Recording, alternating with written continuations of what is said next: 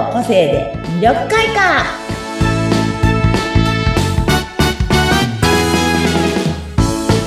はいこんにちは。魅力開花の専門家山崎すみおです。こんにちは、インタビュアーの和子です。本日もよろしくお願いします。はいお願いします。ということでね今日も花と蜜蜂のお二人にいらっしゃっていただいてますけど、今日はねなぜこの花と蜜蜂のプロジェクトが動き出したか。第一歩目、うんうん。何をしたかというお話をね、ちょっとしていこうかなと。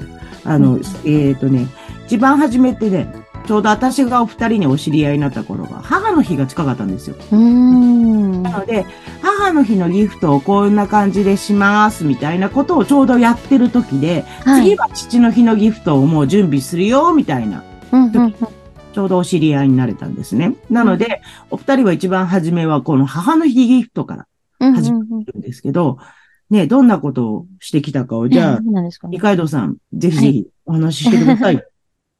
そうですね。ここはもう本当にチャチャさんと何かをやらなきゃいけないよね。やっぱ一つお仕事としての形を作らなきゃいけないよねっていうことで、えっ、と、彼女が作ってる、チャチャさんが作ってる、あの、ボールペン。ね、ハーバリウムの入った綺麗なボールペンがあるんですよ。。で、そこと私が作っているアーティフィシャルと、えっ、と、プリザーブドフラワーのコンビネーション、ハイブリッドのリースであるとか、スワッグである。うんえーその頃まだね、ちょっとリモートとかっていうのが、あの、まあ、よくはなってきてるんですけど、リモートでも会社、あの、お仕事される方とかもいるので、そのボールペンをお母さん使って、デスクの周りをお花で飾って、心地よくお仕事してくださいっていう思いを込めた、あの、フラワーギフトっていうのを作ったんですよね、チャチャさん。はい。作らせていただきました。なんかね、本当に良かったんですよね。めちゃめちゃ、ていうか、初回にしては私たちかなり人,、人気ありましたよね。あの、そうなんです。私たちの商品。はい。意外と。そうなんです。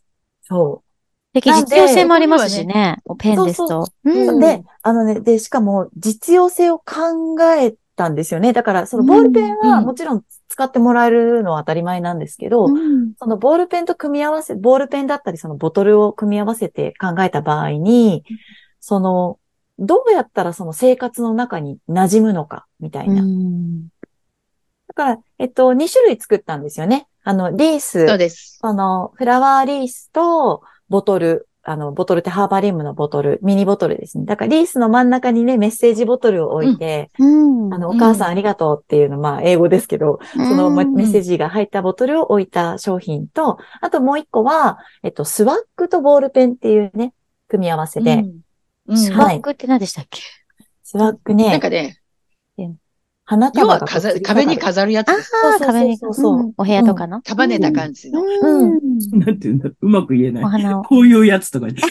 見えないですからね聞てる人わかんないね。こういうやつじゃ壁とかにかけるものなんですね。そうお花をねかけて飾るタイプのかけて飾る。リッツは丸いやつだけど、うんそういうタイプなんで、花束っぽくなってる。素敵。うんうんうん。あとね、チャチャさんといつも言ってるのが、お花とかハーバリウムのものとか、そういうものを売るんだけど、でも結局私気持ち、私たちはね、心とか気持ちを送ったりし合いたいよね。うん。素敵。お母さんに対する思い、うん。働いてるけど、本当頑張ってるよね、お母さんとか、お母さんこうだよねっていう気持ちをそこでも伝えたいよねっていう、うんそういう感じでの商品作りをいつも心がけてて、うん。でそね。その時にすみおさんと知り合った時に、うん。やっぱりその心のバランスとか、そういうのも大事だから、いやもうぜひぜひすみおさんにはここ関わってもらいたいよねっていうところで、えっ、と、一発目のその母の日の企画のちょうどその時にすみおさんとかとお話を始めたんですよね。そうなんです。そう。なので、私もで？そこで買うって言って、その場で 母用に リースとハーバーリウムまずはね。のを買わせていただいた。したらもう母すごい喜んでくれて、かわいいって言って。そうそうそう。なので今も飾ってくれてます、玄関に。そうなので、それの進化系として、最近私たちがあやとりオープンに向かってはい企画しているのが、さあ何でしょうか？は ダダダダダンって音流ださだだだだだそうそうそう誰誰から発表するのこれ。ない。もう大将お願いしますって。お願いします。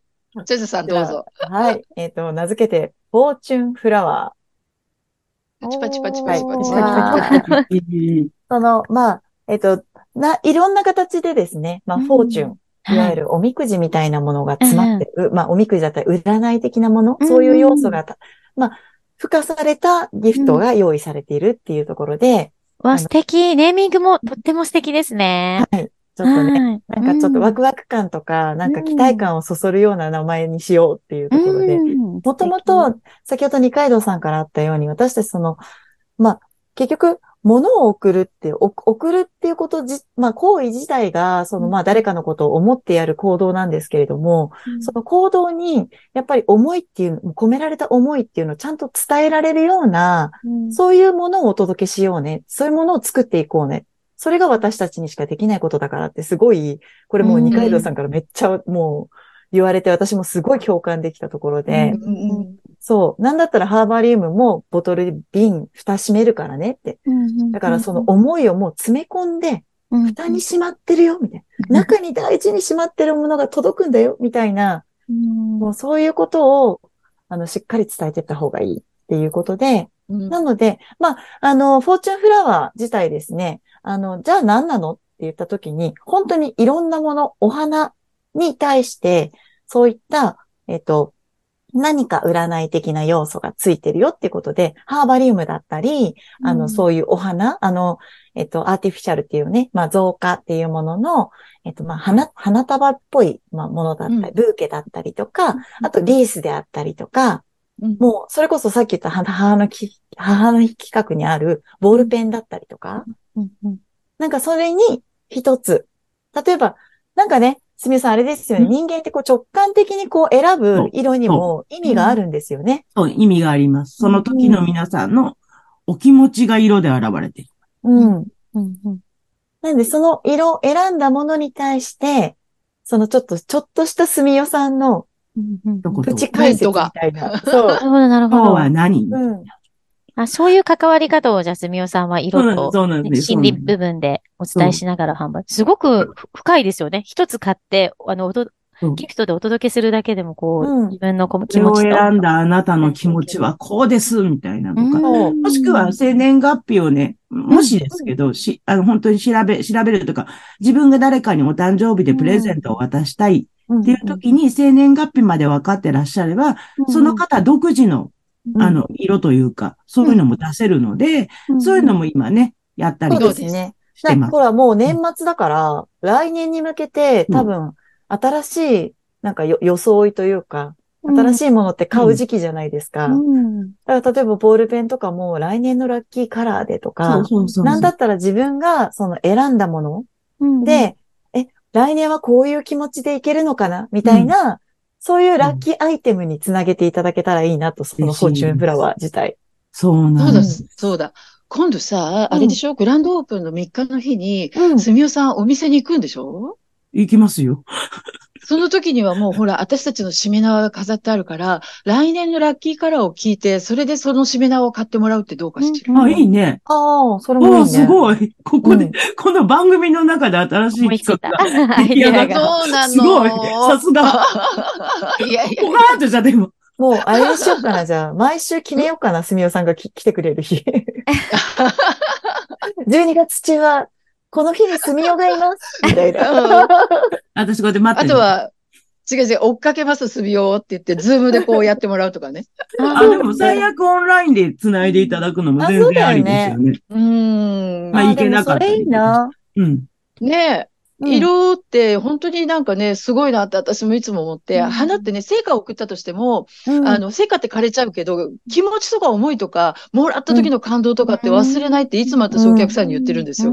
わかります、それ。枯れない、ねそこは。で、うん。何十年経っても、花は枯れてもっていうのっていうのもやっぱりあるじゃないですか。うんだから、その送るときに、この人こんな瞬間の気持ちだからって、すみおさんに聞いて、それで花束作ると私超楽なんですよね。ぜ絶対褒められるから。よく聞いてどん。な気るよね。分の色の時だから。うん。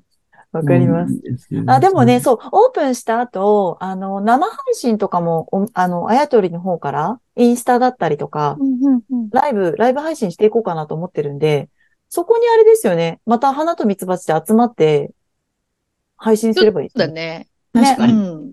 ね。なんか、すいません、企画会議みたいになっちゃってます。すいません、ごめんなさい。ここ、面白いですね。こんな場所にしてましたね。でもね皆さんの花と蜜蜂の裏話を聞けたということでね。